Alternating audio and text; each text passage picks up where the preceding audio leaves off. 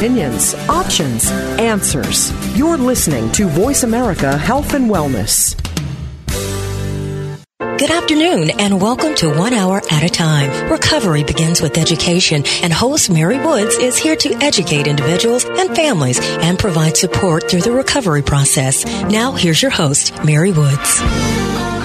Welcome everyone to One Hour at a Time. I am your host, Mary Woods. CEO of Westbridge, and today we have a Pulitzer Prize winning author with us, Eric Newhouse, who is going to talk with us about um, the faces of combat and the Montana solution to what people are experiencing when they come home from um, Afghanistan and Iraq and, and other wars as well. First, let me introduce Eric Newhouse, who is a Pulitzer Prize winning journalist, writes about um, this coming crisis of the returning veterans. He's also written in depth about uh, alcoholism through personal in depth interviews. Um, he has seen the devastation of both um, PTSD, traumatic brain injury, and substance misuse and abuse.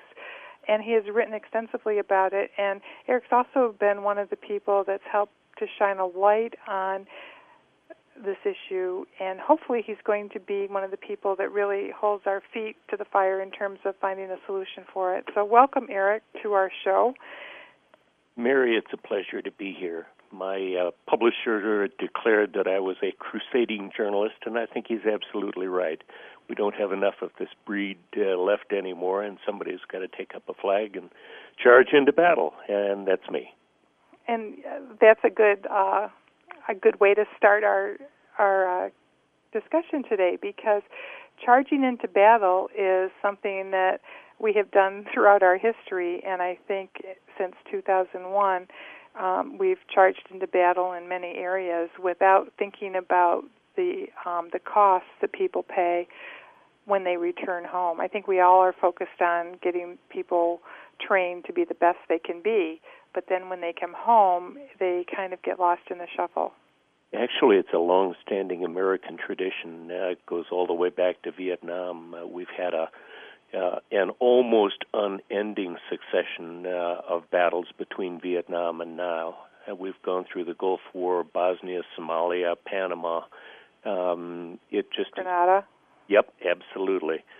Uh, and it's uh, it, it is something that will catch up to us because uh, the vets that I talk to tell me you don't go through a battle like that uh, and come home unscarred. What do you think is different about these wars than, for instance, um, when we think about World War II?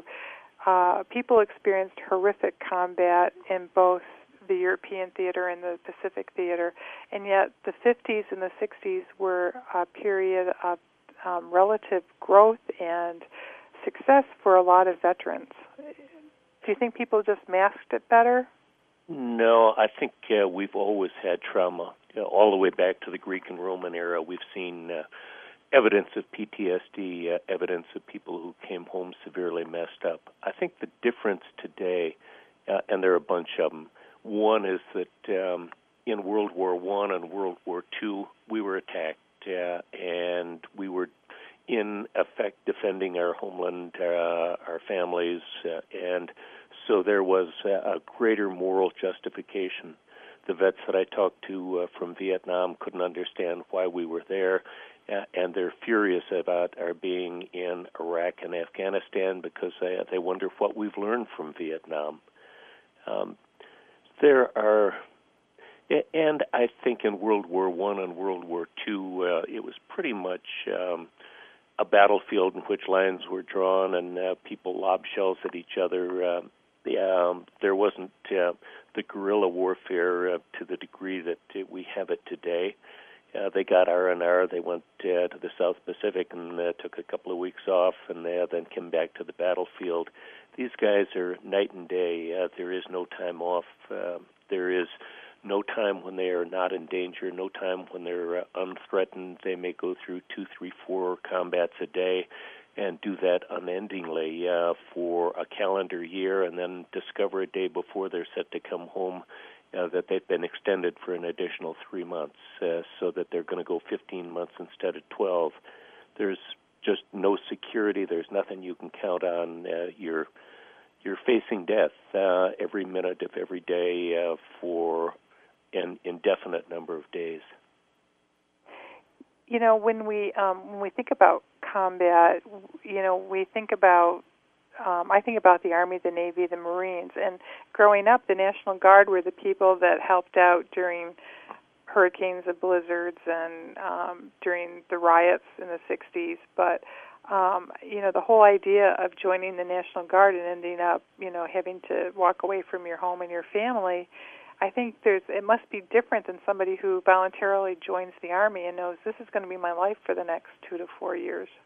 Absolutely, and that's one of the reasons that uh, PTSD is so high.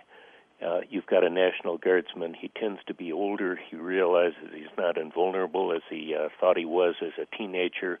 Uh, he goes into battle not expecting that he would ever have to go to battle and being kind of bewildered by it. Um, while he's uh, while he is in Iraq or Afghanistan, he can uh, send emails to his wife and his family. Uh, he can talk to him on the telephone, and so uh, his wife is telling him about uh, the dishwasher blowing up uh, and his boss calling because uh, he wasn't able to find an important project that this guy had going while he was working. And he not only has to save his skin every day, uh, but he's worrying about what's going on at home and his kids' grades and all of those things. Yeah, it's like a double burden. And you know, I I look back on the Vietnam era. Um, I was drafted in 1968 uh, and served from 68 to 7 excuse me 68 to 70 uh, and I remember the importance of a national draft but I also remember the anger growing anger with it uh, as people looked at um, uh, losing their kids sending them off to war and uh, and losing them when you send the national guard over uh, it eliminates uh, or at least reduces the need for a national draft that was so divisive during the Vietnam era. And the other thing that the Bush administration did that was that was um, a way, I'm convinced, of getting out of that national guard, uh, out of that uh, national draft, it was to rely heavily on mercenaries.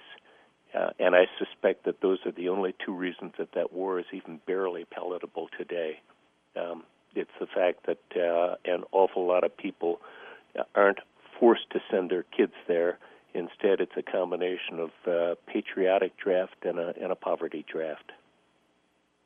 You, you know, when we're thinking about um, post-traumatic stress syndrome and uh, traumatic brain injury, one of the things that I think about is the fact that we have a much more sophisticated weapons system. So what what would traditionally um, cause casualties in maybe, you know, the the the earlier wars, people are surviving those the the physical casualties and the physical um, maiming, if you will. Uh, and now we're are we seeing more PTSD because we do have better, um, you know, injury to hospital evacuation times, and um, or does that have absolutely nothing to do with it? No, it has uh, an awful lot to do with it. Um, during World War One and World War Two, we had uh, two wounded soldiers for each soldier who was killed in action. During Korea and Vietnam, uh, we had three wounded soldiers for each soldier who was killed. But in Iraq and Afghanistan, uh, we have 16 wounded kids coming home for everyone who comes home in a body bag. Uh, Part of that uh, is much better medical triage on the field. Uh, we're able to save people that uh, weren't savable decades or generations ago. Part of it's body armor. Uh, we have Kevlar uh, uh, body vests that are protecting a soldier's vital arm, uh, vital organs. Uh, he may end up losing his arms or his legs. We have a lot of amputees coming home but we also have a lot of people whose brains have been jarred by RPGs or um, basically roadside bombs or, or rocket propelled grenades. Uh, and those are kids that uh, might not have survived in uh, in previous wars, but they're coming home in record numbers now. And I think traumatic brain injury is going to be something that we are going to be hearing more and more about in the years to come because it's uh, it's pervasive. Every time you get somebody whose uh, brains have been rattled inside his skull and he's lost consciousness, uh, there is brain damage that's done, and you'll see it at least uh, at the beginning, but you may very well see it um, uh, enhanced as years go by because those damaged brain cells will die off uh, and may not be regenerated. So it, it's a it's a problem that's going to that grows uh, and it will continue to grow. Um, which kind of prompts us to uh, talk a little bit more about your actual book called Faces of Combat PTSD and TBI, which has been recently published. And what compelled you to want to become a crusade for um, improved treatment for our veterans? Well, Mary, I, I was drafted, as I say, in 68, and I watched what happened when uh, yeah, those kids came back from Vietnam. I was fortunate. Uh, I was able to serve stateside that entire time, uh, and so I didn't come back with the uh, with the trauma that many of them did. Uh, but I know the nightmares. I know the flashbacks. Uh, a good friend of mine uh, got a divorce and committed suicide.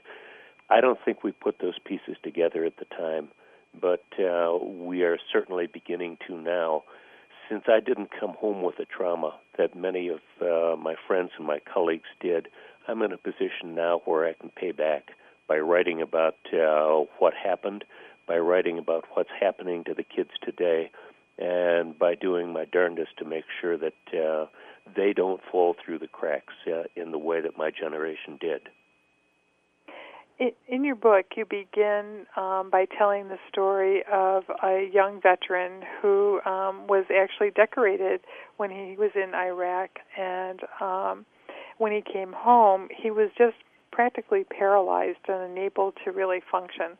And could you kind of tell us Dana's story?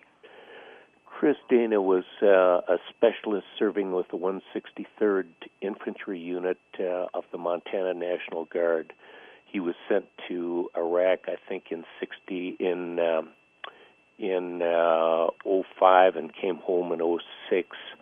Uh, and he never really talked about what he'd been through, but he was one of the he was a gunner in a Humvee. He was one of the guys that uh, blew up the enemy every chance uh, that he could get, uh, and he. Uh, uh, he'd been through a lot. He came home happy, exuberant. Uh, he thought he was a hero. His family treated him as a hero. Then he went back to working at Target uh, and uh, discovered that uh, he couldn't sleep anymore. Uh, he, I think, was seeing flashbacks, although he didn't talk about them very much. Uh, he began to isolate himself, withdraw from the family. He couldn't stand going to guard drills, couldn't stand getting in the uniform anymore. The memories were just too tough and the national. Um, take a break right there, and we'll come back, and you can talk, finish um, telling us what happened with Chris, and we'll be right back. You're listening to Voice America Health and Wellness. Ladies, are you looking for a place where you can talk candidly about anything and everything? Well, here it is Timeless Women Speak on the Voice America Women's Channel. We'll talk about sexuality, age proofing your career, finding your passion and purpose, keeping your brain power, keeping your marriage fresh, dating for grown ups, plastic surgery, surviving our beauty culture, and much more. Tune in Tuesdays at 11 a.m. Pacific to Timeless Women Speak with Dr. Nancy O'Reilly on the Voice America Women's Channel. Westbridge Community Services. Westbridge is a nonprofit organization dedicated to supporting the recovery of families and individuals who experience co-occurring mental illness and substance use disorders. Westbridge provides integrated dual diagnosis treatment for adult men and women using evidence-based practices. Visit our site today at westbridge.org and discover that doing what works in helping individuals and families gain recovery from dual disorders is important to the staff at Westbridge Community Services. Westbridge utilizes current evidence-based practices, consensus practices, and old old-fashioned common sense to provide treatment to individuals and families that experience co-occurring mental illness and substance use disorders. That's westbridge.org, family-centered recovery for co-occurring mental illness and substance abuse disorders. Step into a healthier you. Voice America Health and Wellness. You're listening to One Hour at a Time with host Mary Woods. If you have a question for Mary or her guest, call now. The listener lines are open. The toll free number is 1 866 472 5792. That number again is 1 866 472 5792. Now, let's get back to Mary and One Hour at a Time. Welcome back, everyone, to One Hour at a Time. This is Mary Woods, and today we're talking with Eric Newhouse who has written um, Faces of Combat, PTSD, and TBI. And before going to break, Eric was talking to us about Chris Dana and sharing his story. And could you continue with that, Eric? Because I know it's a very powerful story. Yeah, it was a story that uh, you know was compelling out here and changed the way Montana has uh, has dealt with combat vets, uh, which is something we can get into in a moment. But when Chris came back, uh, he he was uh, delighted to be back, and then discovered he didn't fit.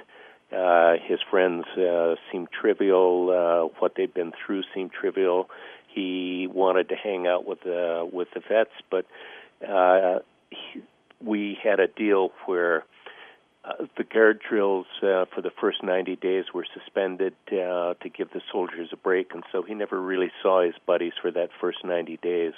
After that, um, he began to isolate from his family, from his friends, uh, and when the guard drills came back again, he didn't want to go to them because they were too hard. The memories were too great. So he began skipping the uh, guard drills, and the guard got angry with him. Uh, they called him up and told him that if he uh, didn't start coming to guard drills, he would uh, be thrown out of the National Guard essentially with a less than honorable discharge. They called his parents. Nobody actually asked his parents what was wrong. Instead, they said, "Get your son to guard drills. We think he's slacking." So there was uh, a couple of month period where Chris didn't go, and he got more and more concerned about it. He began to spend his money down uh, and buy things that he didn't need, uh, just uh, just to uh, use up his money. On the uh, first of March, 2007 the Army sent him a note uh, saying that he had been thrown out of the Guard uh, and he'd been given a less than honorable discharge. In effect, what that meant uh, was that Chris, as a soldier desperately in need of help, wouldn't get it. Um, the government no longer uh, owed him a responsibility. He no longer had benefits. He no longer had medical help. Uh, he was left on his own.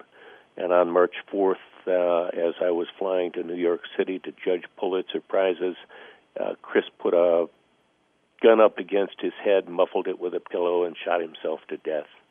It um, it was a huge blow in Montana, which is a very a very patriotic state, uh, and his death really rocked the rest of the state. You know, one of the things that has always amazed me that I think is such a discrepancy is that in battle, um, commanders do whatever they can to protect um, the people under them, and people look out for each other. And then there's something happens once they get home. The fact that they thought that this kid was slacking, the fact that it was just you know foul orders, it just amazes me that there's that dichotomy. It amazes me too. Um, I've begun to see the soldier at home as a disposable soldier, uh, and it is astonishing because when you think of the training and uh, the amount of money that they put into personnel, you'd think that they'd take better care of them. Uh, you don't throw a rifle away because it uh, it malfunctions. Instead, you take it apart and clean it and oil it and get it so that it's working well. Uh, and the military, the army, army needs to be able to do the same thing with its soldiers. It's a a mentality that has existed for a long time. Uh, when eh, when somebody is demonstrating behavior that screams for help, uh, you you think that uh, uh, that he's slacking and defying orders, and so you punish him, and that makes things uh, only worse. Gradually, here we're beginning to understand that uh, these are people who need our help, and we need to to go out of our way uh, to fix the damages uh, that the government has caused. In reading your book, um, Chris Dana's experience was not an unusual one. Can you share with our listeners a little bit about what combat was like based on the interviews that you took? Yeah, I think about um, a soldier named Mike Zacchea. Mike is a uh, stockbroker these days in Westchester, Connecticut, uh, and he, I think, illustrates pretty well what uh, what happens to people in Iraq. When uh, he met his uh, wife to be Marcy, he was uh, athletic, he was outgoing, he was bubbly, he was happy, he was just a true gentleman in every sense of the word. Marcy thought he was perfect, uh, and they uh, were engaged when he went uh, when he went off to Iraq. He was a Marine Corps lieutenant colonel, and one of his jobs was to uh, train the Iraqi army. And so he did that. Um, but one of the things he faced was uh, a sniper who'd take a pot shot at him uh, just about every evening.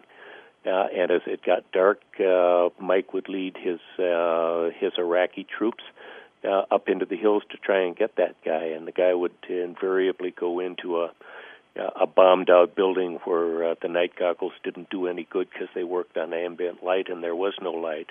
Mike would remember running through this uh, uh, deserted series of buildings with a sniper in front of him shooting back at him and with the Iraqi army behind him shooting up at the sniper.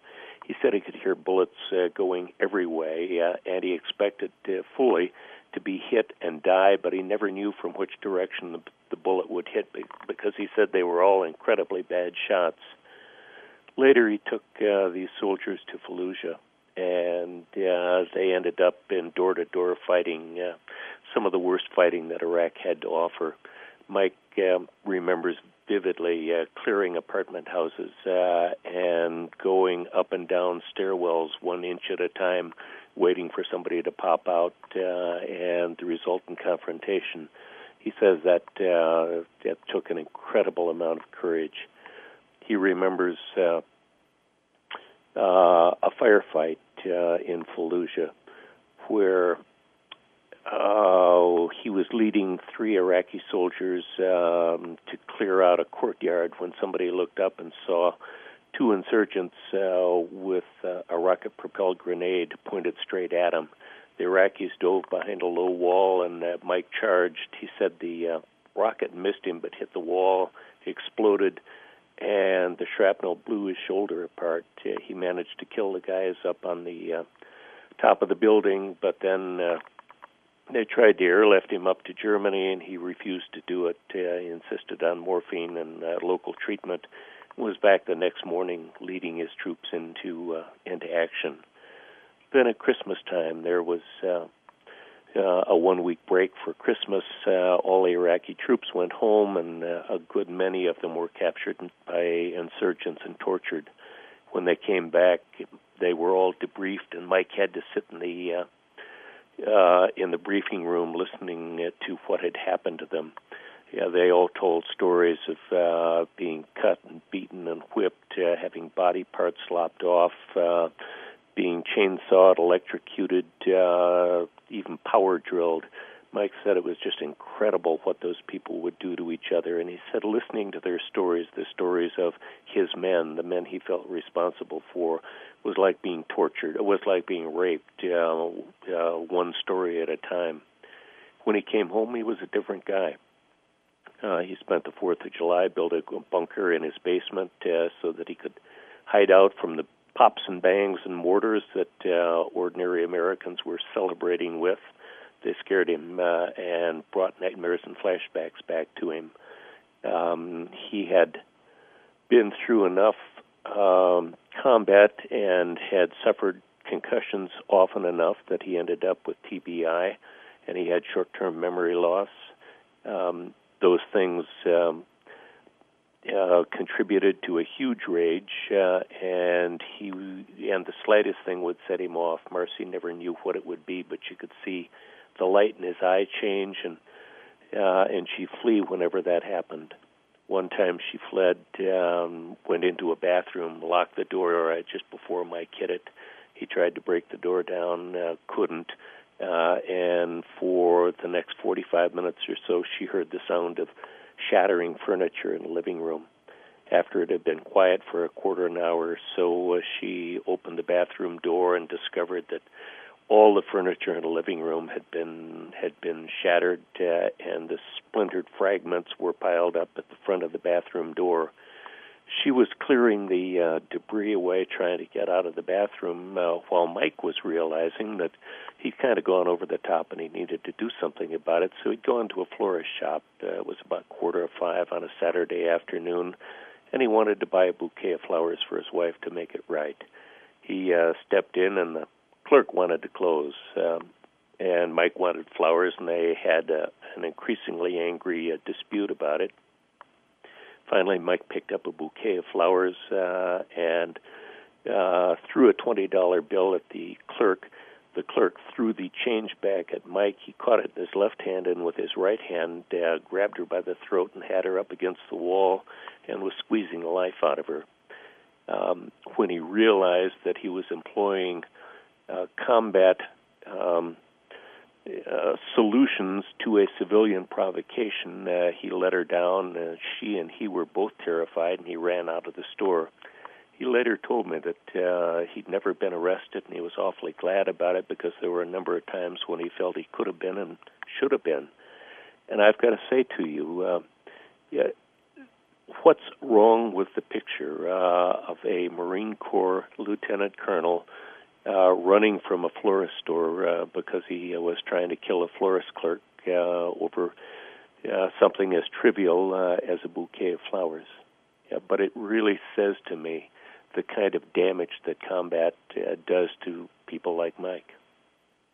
Well, and in reading your book, it really illustrates the damage to people like Mike, but to the other people that you interviewed as well. And I can say that I just felt terrible when I read the first part of your book because um, most of us have no idea what we ask people to do when we put them in harm's way and what people have to endure when they're there, but more so when they come home. Re-entering this this world is so different. I can remember um, Vietnam as well, and people that I knew had been in combat, and 12 hours later they were stepping off an airplane in California and getting spit at. You know, and it's just unbelievable. Civilians aren't prepared for this either. No, we are not. Uh, and the families of these combat vets pay a huge price. Um, I think that there is secondary PTSD uh, among many wives and among many children, uh, and I I think also that um, that it can be generational. I've talked to a bunch of uh, of Iraqi vets uh, who come from patriotic homes. Uh, their dads were Vietnam combat vets. Uh, their dads came home with PTSD, drank heavily, had nightmares, uh, screamed at the wife, uh, and ended up getting into trouble with the law. And the kids thought it was just perfectly normal. It, it was part of the warrior life, and it was something that they wanted to go do themselves. And they went and did it themselves, uh, and came back equally uh, equally scarred and we'll be right back to talk more with Eric Newhouse about PTSD and traumatic brain injury and what we need to do as treatment providers and as a society in general to help our returning veterans. We'll be right back. Steps to a healthier you. Voice America Health and Wellness. Westbridge Community Services. Westbridge is a nonprofit organization dedicated to supporting the recovery of families and individuals who experience co-occurring mental illness and substance use disorders. Westbridge provides integrated dual diagnosis treatment for adult men and women using evidence-based practices. Visit our site today at westbridge.org and discover that doing what works in helping individuals and families gain recovery from dual disorders is important to the staff at Westbridge Community Services. Westbridge utilizes current evidence-based practices, consensus practices, and old-fashioned common sense to provide treatment to individuals and families that experience co-occurring mental illness and substance use disorders. That's westbridge.org, Family Centered Recovery for co-occurring mental illness and substance abuse disorders. Would it be crazy if you just stopped everything, packed your bags and left for a week, a month, a year? What if you left for two years? Would people think you'd lost your mind? What if you were going far away to help in a village on the edge of the Gobi Desert? A village crowded with Buddhist temples, not skyscrapers. A place where there isn't a word for recluse, but a thousand words for community. Would it be crazy to go 5,000 miles from home to spend time with people the rest of the world only reads about, to build libraries and fill them with stories, prepare a meal with food you helped grow, to teach children and learn a thing or two about yourself. Would that be crazy? Peace Corps. Life is calling. How far will you go? To find out more, call 1 800 424 8580 or visit peacecorps.gov. A healthy dialogue for your lifestyle. Voice America Health and Wellness. You're listening to One Hour at a Time with host Mary Woods. If you have a question for Mary or her guest, call now. The listener lines are open. The toll free number is 1 866 472 5792. That number again is 1 866 472 5792. Now, let's get back to Mary and One Hour at a Time. Welcome back, everyone, to One Hour at a Time. This is Mary Woods, and our guest today is Eric Newhouse, and I hope you're enjoying um, our show today and learning about what we need to do um, as, a, as a society and as um, treatment providers to really improve um, the treatment for our homecoming vets. And in our last segment, um, you shared with us an experience of one Lieutenant Colonel Marine um, in his reentry coming home. And I'm wondering, this is the first war that I really know of that we've had women on the ground and women who were actually in combat that weren't nurses. I know that nurses have been certainly in combat, but they haven't been in combat with a gun or they haven't been driving a truck. Um, and I'm wondering what the experience is like for women. You're right. Uh, in Vietnam, we had uh, nurses uh, who were who saw combat and who saw the aftermath of combat, uh, and who came back with PTSD as well. Today, we have a, a whole different category. Uh, we have women on the ground with weapons uh, who are being shot at uh, and who are shooting back and killing. And it is a a it's a situation one told me that is abnormal for women who are supposed to be caregivers uh, and nurturers. Uh, they they were not designed to be killers, and it puts them in an abnormal role. I talked with a lady in Great Falls named Jamie Bender. Uh, Jamie was a combat photographer. Uh, she was what I call poverty draft. Um, she dropped out of high school. She had three kids. Uh, she could not make enough uh, on a on a an entry level wage to be able to pay daycare, and uh, she had no husband. She was kind of bouncing from man to man, uh, almost looking for shelter. So the army was her solution, and she ended up uh, thinking that well, she ended up in Iraq uh, as an army photographer and was in the middle of uh, a lot of combat. She remembers being on hillsides taking pictures and being surrounded by body parts, uh, a boot with uh, toes sticking out of it, uh, uh, a hand with half the glove blown off, uh, but uh, with dirty fingernails, and looking at it and thinking this guy must have been a, a mechanic because his fingernails were so dirty. She wrote stories and took photographs of four young soldiers um, who, about a week later, were all killed in the uh, explosion of a Humvee. And she remembers being at their memorial service. Uh, she was crying, and her commanding officer pulled her aside and said, Never let anyone else see your emotions. If you can't keep control of yourself, I'm going to uh, send you back stateside. So she turned off her emotions that day and uh, went through the services, didn't cry. Went uh, was coming back from the funeral service, uh, heard uh, uh, scatter on the on the uh, police channels, uh, and saw a cloud of smoke, and it was another exploded Humvee with four more of her friends dead. Um, when she came back, uh, she had a shield around her emotions, uh, severe PTSD uh, but I think the women there face an additional challenge that uh, that we don't really know about.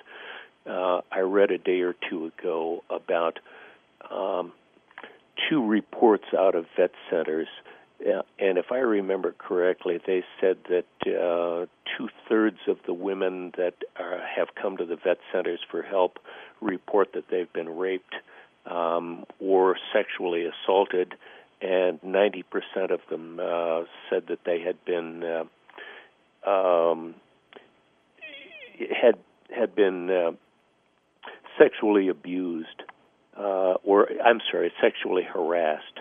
Uh, and that's something I think that we do do not know.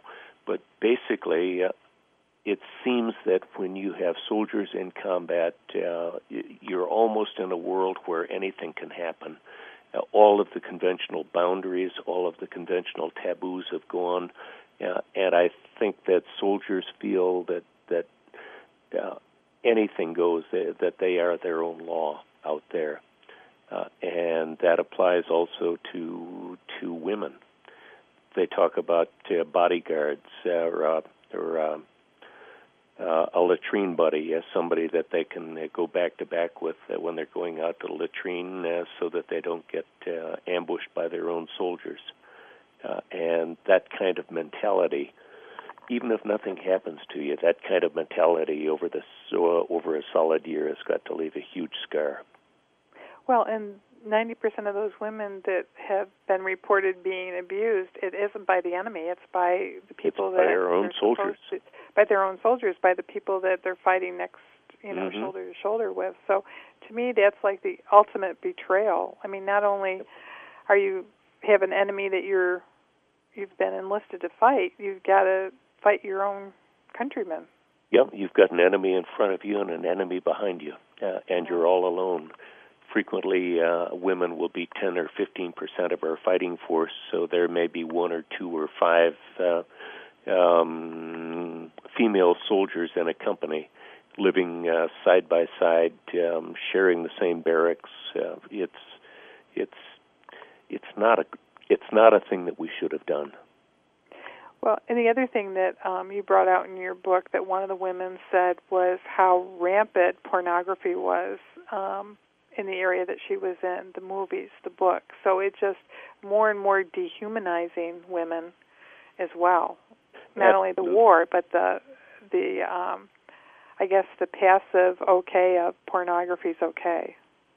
Yeah, yeah, it seemed to be acceptable, and it wasn't uh, until this woman got back to Wisconsin uh, with the Wisconsin National Guard uh, that she realized that that was uh, you know, just a uh, an absolutely abnormal, aberrant thing. Uh, she thought at the time that uh, that if the boys were watching pornography, uh, they weren't raping people. Uh, but she also uh, was sexually assaulted by uh, by an officer. And as a 19-year-old enlisted woman, uh, she didn't know what to do. Uh, it was almost as though she was expected to salute him while he was groping her.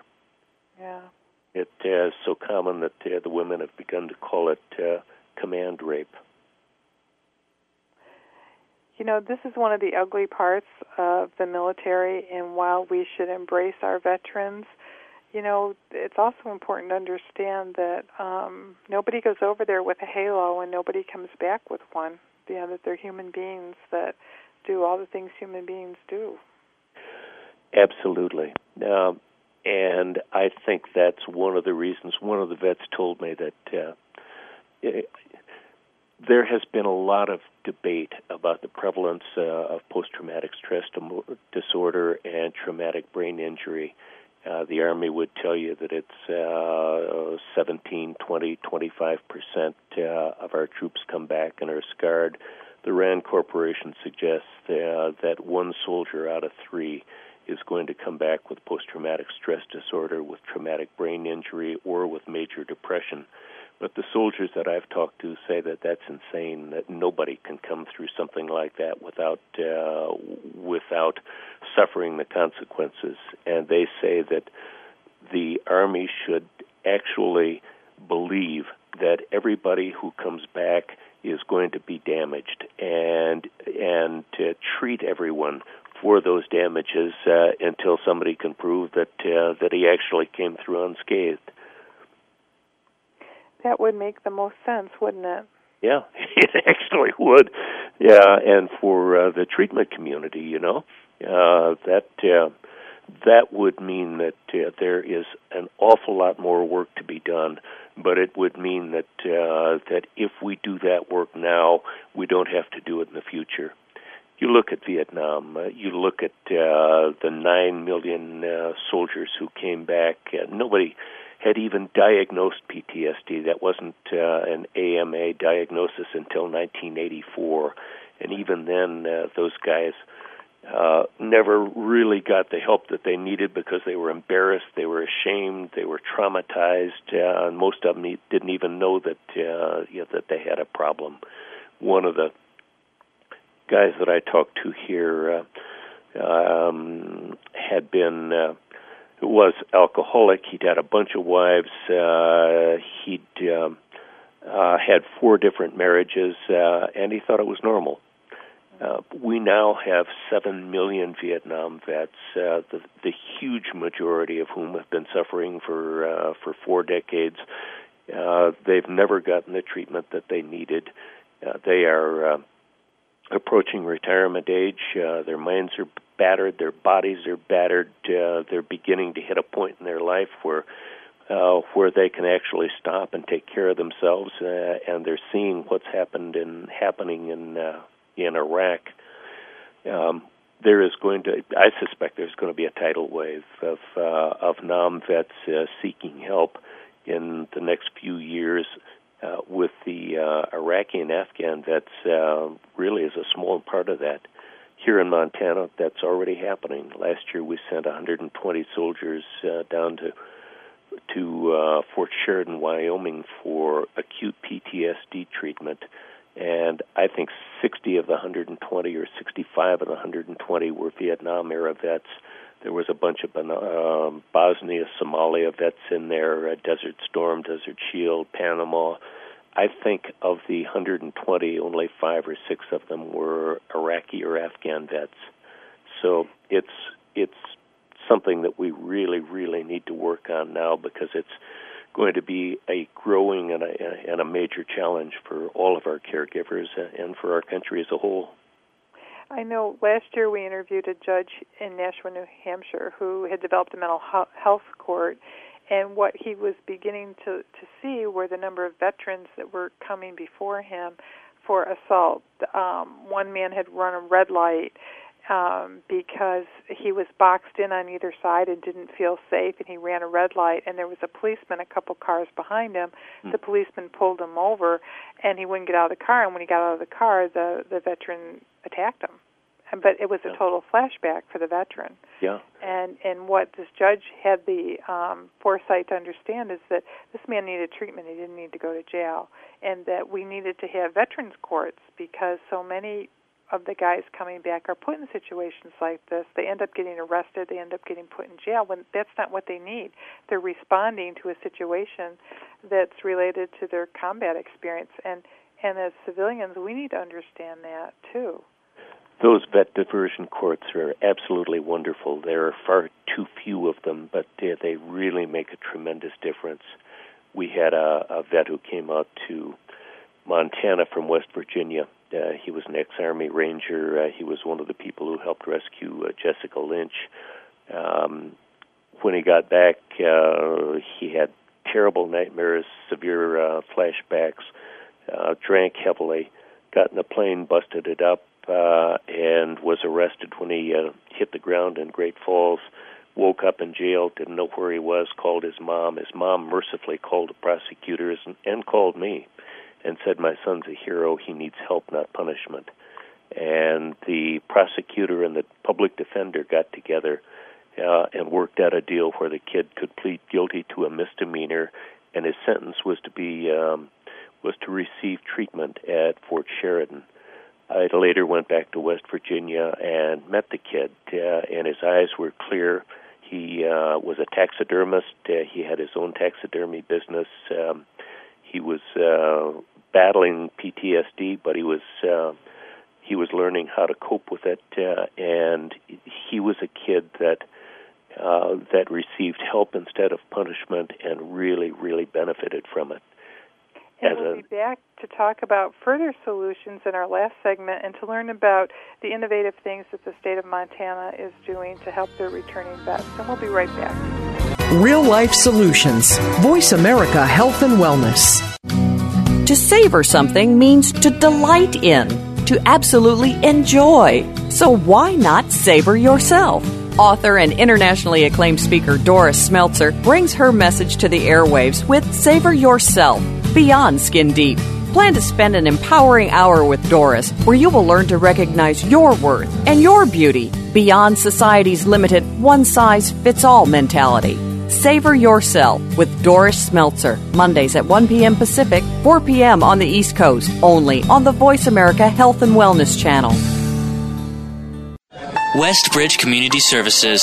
Westbridge is a nonprofit organization dedicated to supporting the recovery of families and individuals who experience co-occurring mental illness and substance use disorders. Westbridge provides integrated dual diagnosis treatment for adult men and women using evidence-based practices. Visit our site today at westbridge.org and discover that doing what works in helping individuals and families gain recovery from dual disorders is important to the staff at Westbridge Community Services. Westbridge utilizes current evidence-based practices, consensus practices, and old-fashioned common sense to provide treatment to individuals and families that experience co-occurring mental illness and substance use disorders. That's westbridge.org, family centered recovery for co-occurring mental illness and substance abuse disorders.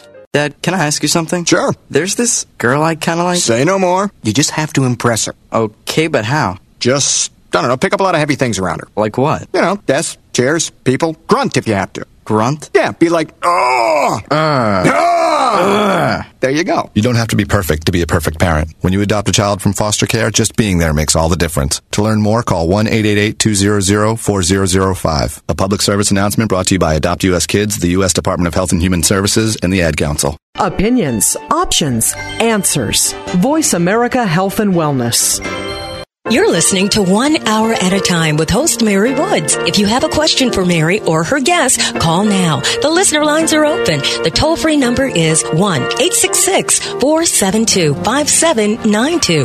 That number again is 1 866 472 5792. Now, let's get back to Mary and One Hour at a Time.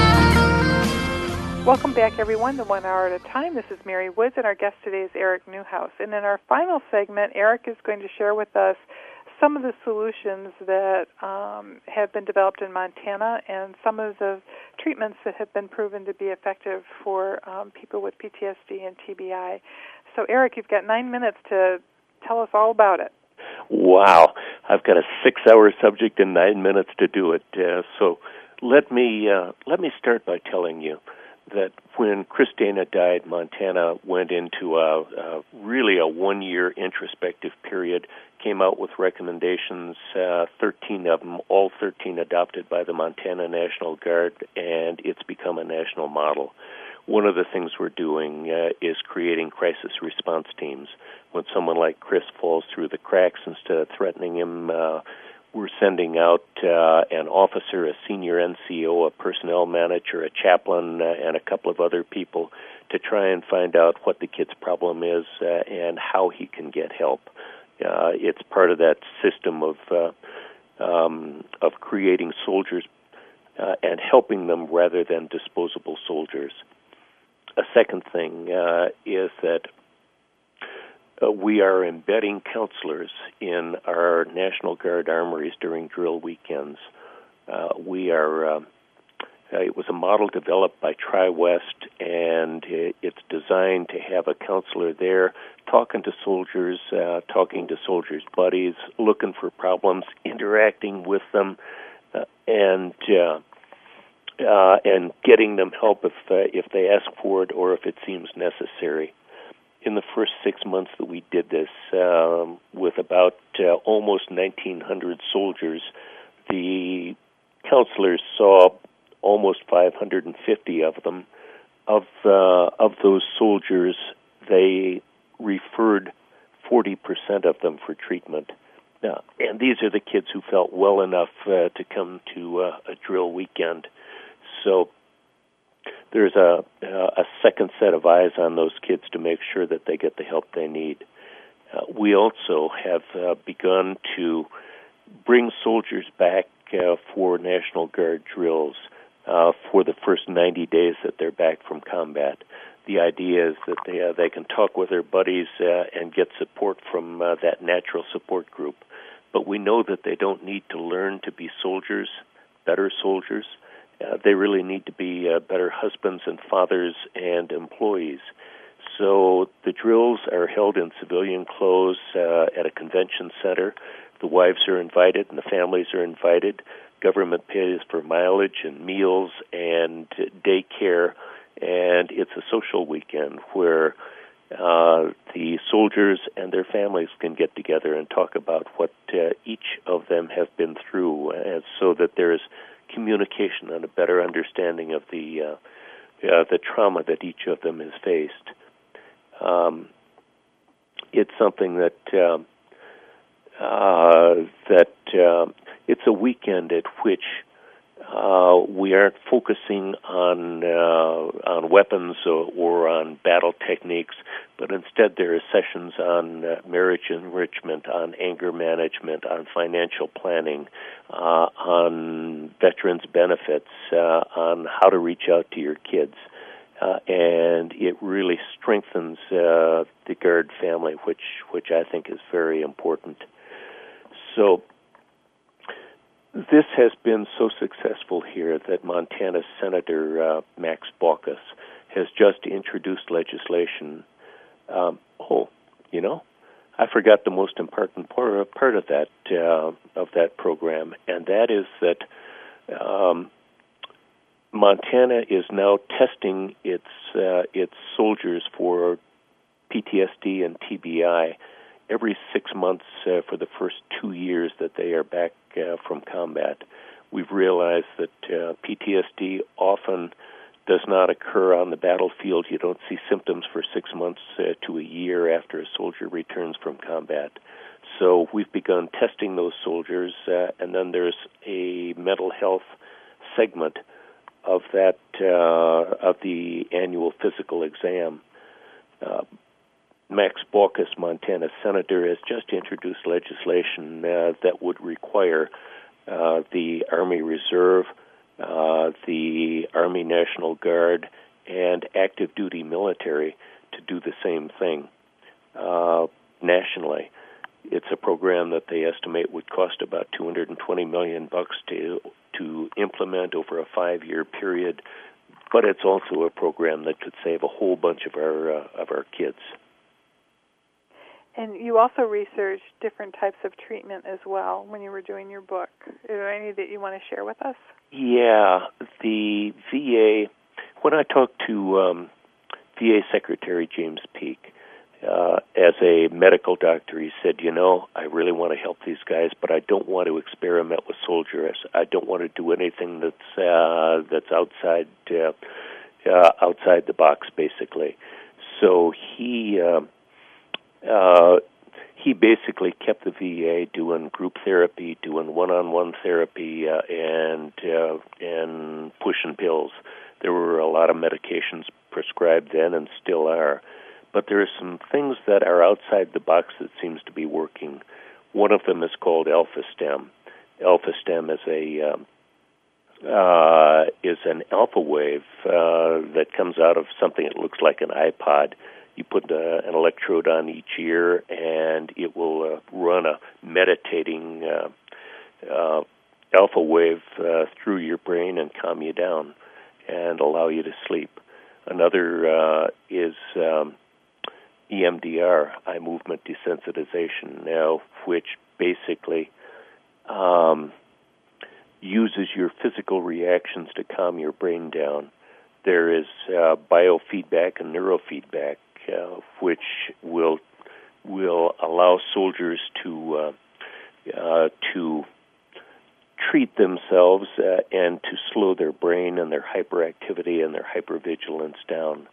Uh, there's a technique called EFT, emotional freedom technique, which basically uses Chinese acupressure points and by tapping on them restores a natural neural neurological uh, flow to uh, in the nerve centers. And finally, uh, I did a story just a week or so ago about something called uh, bridging the mind body consciousness, uh, which employs um, you, when you're trying to sleep, uh, you focus on senses, uh, on what you hear, what you feel, what you see, what you smell, and use that to uh, to, to slow hyperthinking down. Um, there are a bunch of things I think that uh, that the VA needs to be doing and testing because we have so many people uh, who need so much help uh, that that we really need to be doing some abnormal things, some out of the box things to get them the help they need. And to help jumpstart some of the treatments as well. I know that there was some uh, some people are using propranolol to help dim the memory.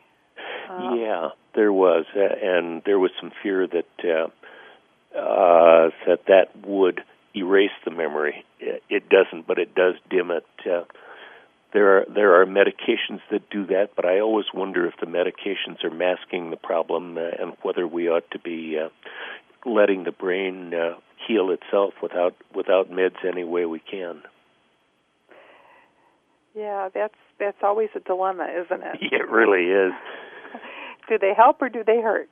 Yep. Eric, thank you so much for being um, our guest on our show today and for bringing to light this um, issue that all Americans really need to be aware of, and that we need to help our vets when they're returning home, and to be aware that they come back forever changed, and uh, we have a responsibility to help them. So thank you so much. Well, Mary, thank you for having me. Thank you for all that you're doing, and good luck with the treatment. Thank you. Have a great week, everybody. We appreciate you joining us today for one hour at a time. Successful recovery from a substance abuse problem or mental illness depends on education and support of loved ones. Thank you for being that support system. Be sure to tune in next week for another hour of education and compassion, one hour at a time. We'll see you next week.